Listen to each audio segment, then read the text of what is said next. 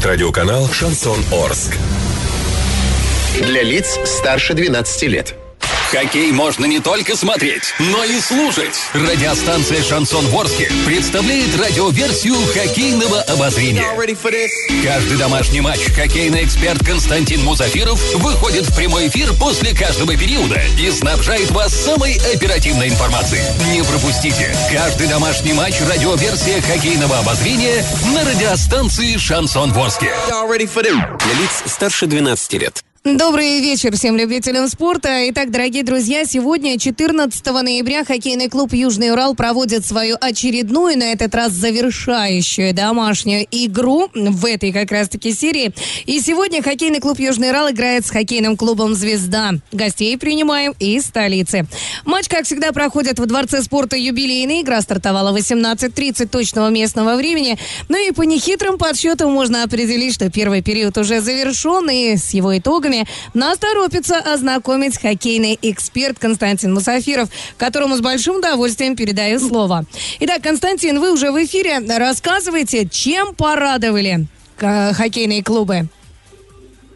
Я еще раз, точнее, впервые сегодня, но еще в очередной раз приветствую тепло всех поклонников спорта Восточного Оренбурга, и хочу сказать, что да, действительно, сегодня Южный Урал завершает домашнюю серию игр в рамках регулярного чемпионата высшей хоккейной лиги Кубок Шелкового пути, ныне турнир называется. И соперник довольно серьезный, входящий в десятку лучших команд в турнире в нынешнем сезоне. Это московский клуб «Звезда», фан-клуб известного клуба российского, в прошлом советского, э, клуба континентальной хоккейной лиги ЦСКА. Так вот, армейцы, можно сказать, приехали в Моск... Э, из Москвы в Орск, и не только команда, но и вот группа болельщика, которая с флагом звезды вот сейчас активно поддерживала своих подопечных в первом периоде, расположившись в 11 секторе Дворца спорта юбилейный. Но уж о поддержке орских болельщиков я не говорю, они на протяжении всего первого периода, как говорится, пытались нашу команду акцентировать на атаку. Но, собственно, игра пока идет равная. Счет после первого периода 0-0, не открыт. И где-то, может быть, он соответствует э, картинке игровой. Но я бы хотел сказать, во-первых, игра идет э, на хороших скоростях, но вместе с тем много вязкой такой борьбы, много силовой борьбы за шайбу, и много единоборств и в средней зоне, и, э, скажем, в зоне защиты обеих команд.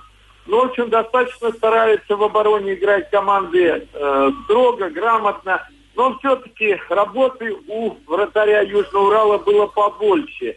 Не скажу, что прямо-таки были очень возможны голевые моменты, после которых надо только забрасывать шайбы. Пожалуй, таких моментов и не было. Но такие острые броски опасные, со средних дистанций, вблизи ворот много такой борьбы, и где вратарь должен быть на чеку. И вот этого было предостаточно. И, собственно, Денис Перетягин, а сегодня именно он защищает рамку Южного Урала – тренерский штаб дал возможность передохнуть, наверное, Денису Синягину, который провел и очень уверенно серию встреч и на выезде, и дома.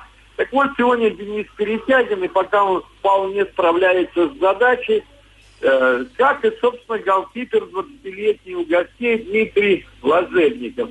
Ну, в общем-то, работы, повторяю, вратаря не свет много, но они выручают свою команду – наши хоккеисты несколько раз в течение периода вспыхивали, так скажем, и надолго, надолго прижимали гостей к их воротам, э, старались не выпускать шайбу из зоны атаки.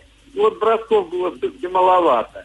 И, собственно говоря, концовочка прошла в такой немножко нервной борьбе, в середине площадки. И еще один немаловажный фактор. Несмотря на вот достаточно вязкую силовую борьбу. Э, никто из хоккеистов не нарушил правила, и арбитры ни одного из хоккеистов не удаляли с площадки в первом периоде. В принципе, борьба ведется достаточно корректно, без грубости, без каких-то из-под тяжка таких приемов. Так что вполне честный деловой хоккей. Но я думаю, что главные события все-таки у нас матчи будут впереди. Потому что два периода, как минимум, еще играть с хоккеистом. А вот э, звезда, э, ну, думаю, намерена взять, конечно, очки Ворски, чего не хотят им предоставить хозяева площадки.